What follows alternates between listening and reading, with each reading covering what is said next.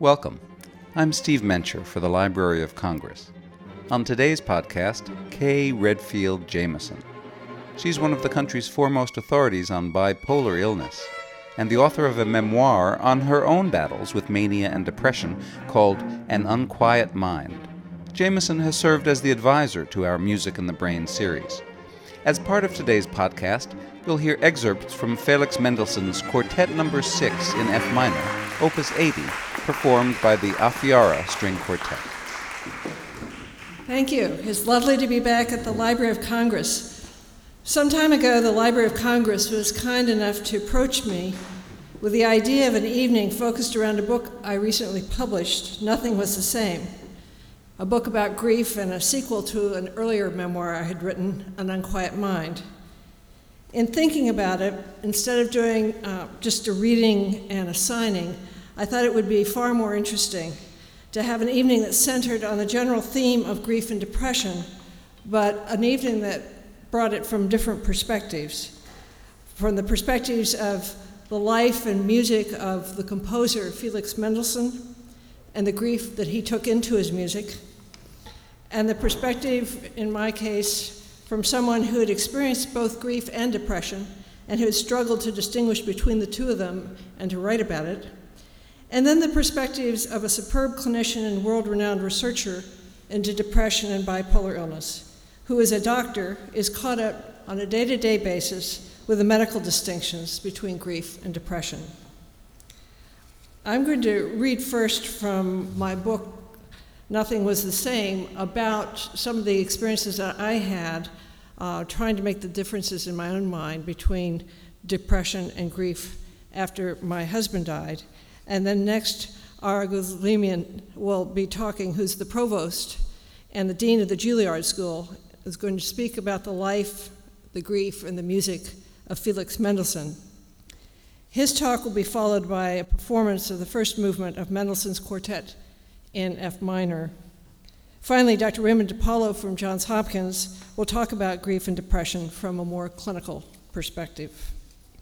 I'd like to talk about grief from a very personal point of view, which I wrote about in my recent book, Nothing Was the Same.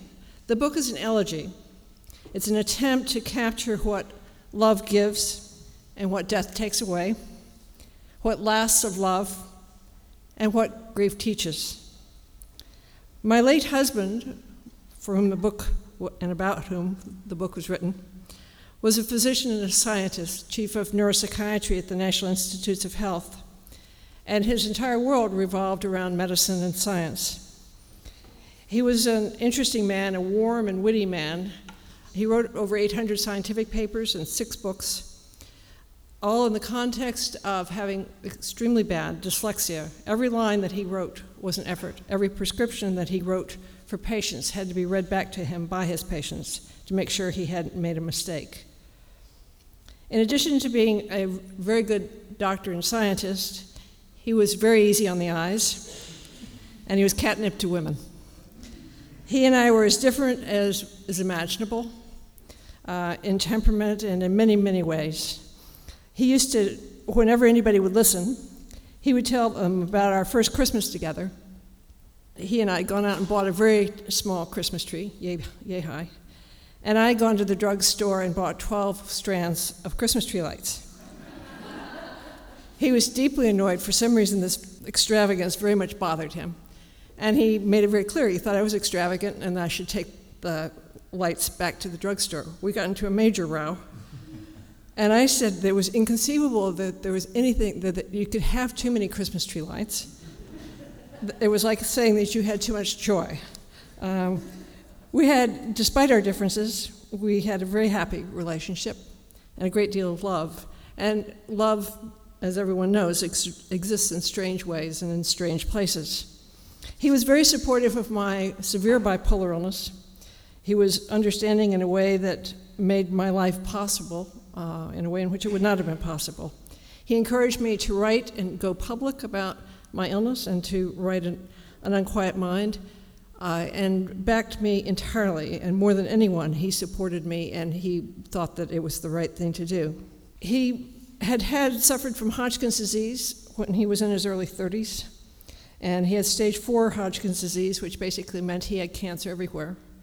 Um, he had cancer everywhere but his brain. Actually, he had it in his bone, he had it in his chest, he had it in his vertebrae, liver, spleen.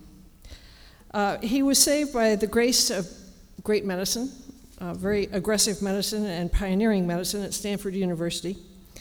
And like much of medical research, uh, what we know now about those treatments was not what was known then. Um, he was given uh, very high doses of radiation and not protected in the same ways that would just be routine now. He, uh, he lived 30 years longer than he otherwise would have lived, but the, the um, radiation treatment came back to kill him.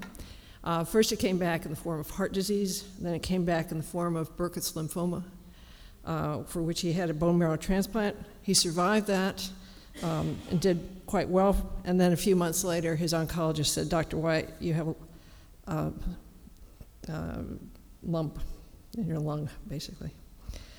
The book is written about um, our relationship, our life together, because I think that grief is obviously always based on the loss of an individual life. And I wanted to make that life come alive. I think it's, it's, it's hard to do, actually, as it turns out, to write about somebody who's dead.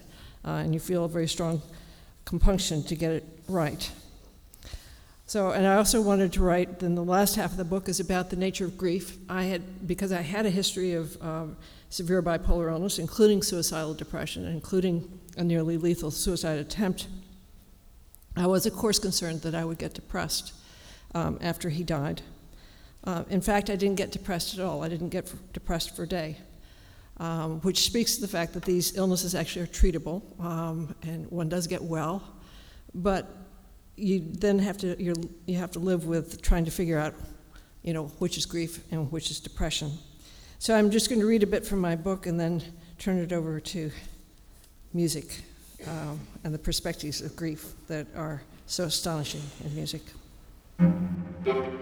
It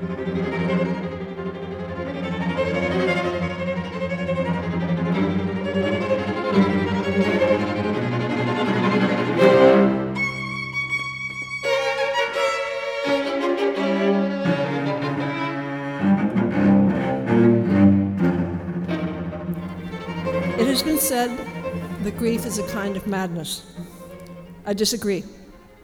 There is a sanity to grief, and its just proportion of emotion to cause that madness does not have. Grief, given to all, is a generative and human thing. It provides a path, albeit a broken one, by which those who grieve can find their way. Still, it is grief's fugitive nature that one does not know at the start that such a path exists. I knew madness well, but I understood little of grief, and I was not always certain which was grief and which was madness. Grief, as it transpires, has its own territory.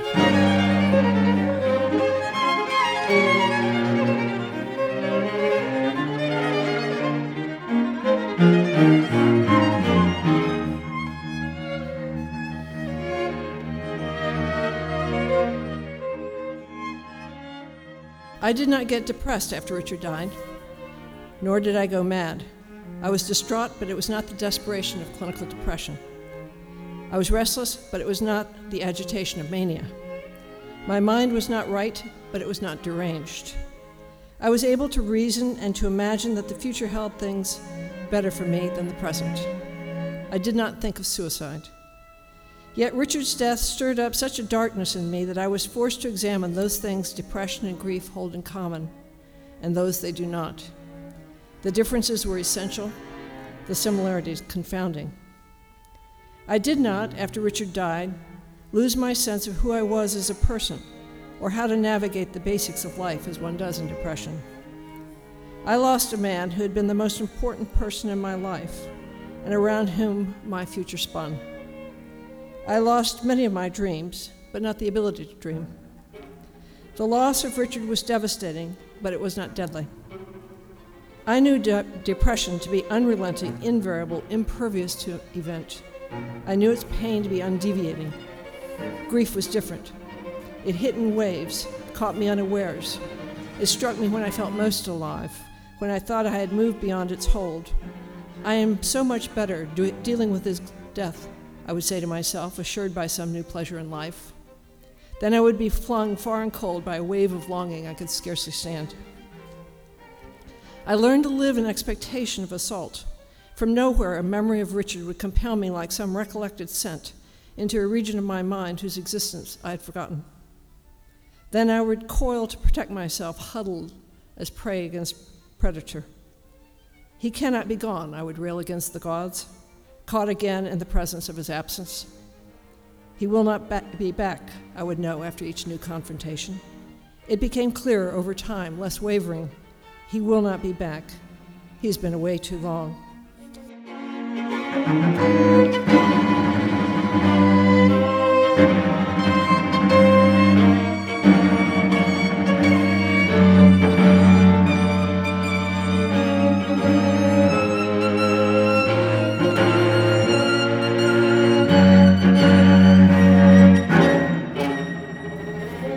Grief, said C.S. Lewis, is like a winding valley where any bend may reveal a totally new landscape. This is so. The lessons that come from grief come from its unexpected moves, from its shifting views of what has gone before and what is yet to come. Pain brought so often into one's consciousness cannot maintain the same capacity to wound. Grief conspires to ensure that it will in time wear itself out. Unlike depression, it acts to preserve the self. Depression is malignant, indiscriminately destructive. Grief may bear resemblance to depression, but it is a distant kinship. Grief cut me slack.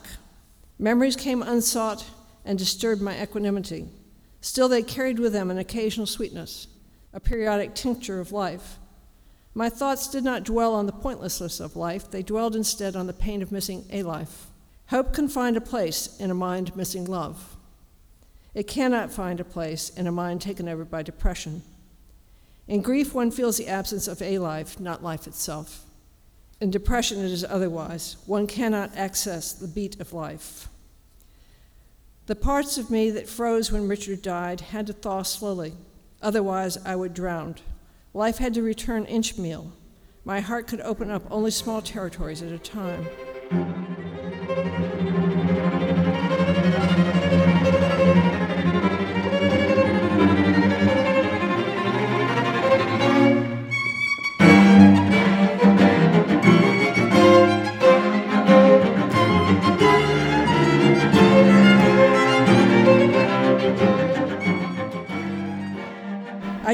By instinct to music to help with this, but it was not the solace I thought it would be. Only hymns which quieted my nerves brought predictable comfort. Schumann and Beethoven ripped my heart apart. Their music, ordinarily a source of immense pleasure, pierced me in a manner I found unbearable. The beauty was too human and yet unearthly. It was too intense, too direct an emotional hit. Schumann and Beethoven awakened in me things best left alone. In the one completely irrational and I must say highly regrettable act of my grief, I gave away my entire classical music collection. I did not want to have access to such pain. And finally, I'd just like to end with a little bit about the benefits of grief. One of the things I found in looking at the literature is that in, in literature, literature with a capital L, great poetry, you find that grief is addressed for what it can do and what it does do and the process by which it, which it does it. In the medical literature and in much of uh, the, the uh, autobiographical accounts of grief, what you find is an, an emphasis on the experience of grief, but not so much on what grief actually does. Why does grief exist? It is an ancient, ancient form of ritual and emotion. So I, I wrote actually quite a bit about that. Um, Blessing may break from stone, wrote the Scottish poet George Mackay Brown. Who knows how? Grief is such a stone. It gives much to the living, slows time that one might find a way to a different relationship with the dead. It fractures time to bring into awareness what is being mourned and why. I remember an afternoon at the Natural History Museum in Washington, standing in front of a glass case filled with mummified owls. It seemed a violation of wild things to see such creatures stuffed and fakely perched. Yet, had they not been dead and fixed, I could not have seen their wings and claws so clearly. I could not have appreciated the intricate beauty of their feathers and beaks. Had it not been for their deaths, I could not have seen what made them live. I would have preferred to see them fly or hunt or take a mouse to beak. But with them dead, I took in with awe their parts and proportions, saw in their stillness what made a snowy owl a snowy owl and not an eastern screech. Death had something to give. Grief, lashed as it is to death, instructs. It teaches that one must invent a way back to life. Grief forces intimacy with death. It preserves the salient past and puts into relief our mortal state. All die, says Ecclesiastes. All must die, it is written in the first statute of the Magna Carta. All die teaches grief. Grief is at the heart of the human condition. Much is lost with death, but not everything. Life is not let loose of lightly, nor is love. There is a grace in death. There is life. Thank you.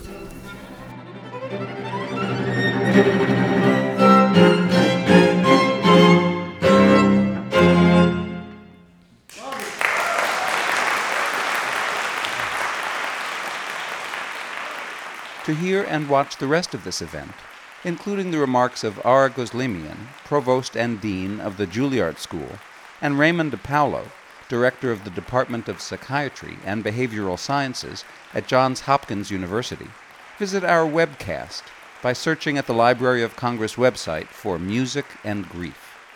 Thanks for joining us. That concludes Season 2 of our Music in the Brain podcasts. We're easy to find on iTunes University.